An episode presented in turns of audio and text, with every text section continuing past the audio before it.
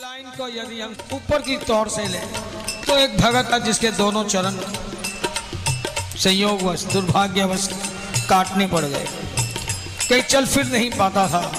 सारे दिन बिहार जी के मंदिर में ही बैठा रहता था। तो कई लोग होते संवेदना जताने के लिए, किसी ने आकर कहा, भाई, बड़ी दुख की बात है। आपके पाँव काटने पड़े और आप यहाँ बोला, इन कटे हुए पाँव का मैं शुक्रगुजार हूँ। कि ताकि इसके दरबार से उठ के कहीं जाने का मौका नहीं मिलता। यह है हर स्थिति को पॉजिटिव में लेने वाली बात। और वैसे पाए तलब बोलते हैं कि जब किसी की आशा पूरी ना हो तो प्रेमी उसमें भी कहता है कि मैंने बहुत प्रयास किए पुरुषार्थ किए मेहनत की लेकिन जब पूरा रिज़ल्ट मुझे नहीं मिला तो ये आशाएँ तेरे दरबार में ले आई। कि चलो प्रभु से प्रार्थना करके भी आजमा लिया जाए। है तो ये सकाम भक्ति, लेकिन वो सकामता भी सार्थक हो जाती है, जो सकामता ईश्वर के दरबार में ले आती है। प्रेमी यही बात कह रहा है प्यारे, भक्ति के अंदर कोई भी कामना करना, या चाह करना गुनाह है।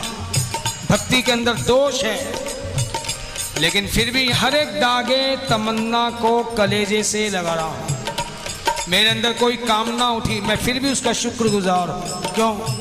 प्यारे निष्काम भक्ति तो मेरे अंदर है नहीं। ये जब मेरे मन में कोई आशा फिर उठती है तो मैं उसका शुक्रगुजार इसलिए होता हूँ कि ये आशा मेरे पुरुषार्थ से पूरी होने वाली नहीं।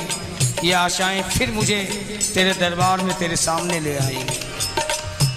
देखो, सकाम भक्ति आ जाए तो कोई बुरा मत मानना। नारद जी के मन में भी ब्याह करने की आई।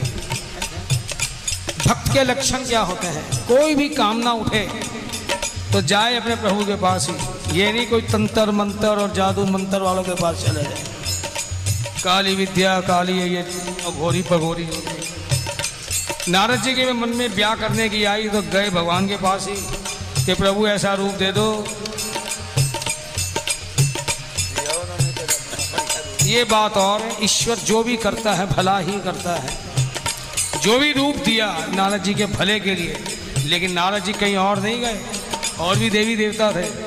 मानते नारायण के तो नारायण के पास ही गए। इसलिए अगर सकामता, ये आशाएँ, कामना भी मन में उठे, कोई बुरी नहीं। बशर्ते हम अपने इष्ट के पास ही जाएँ।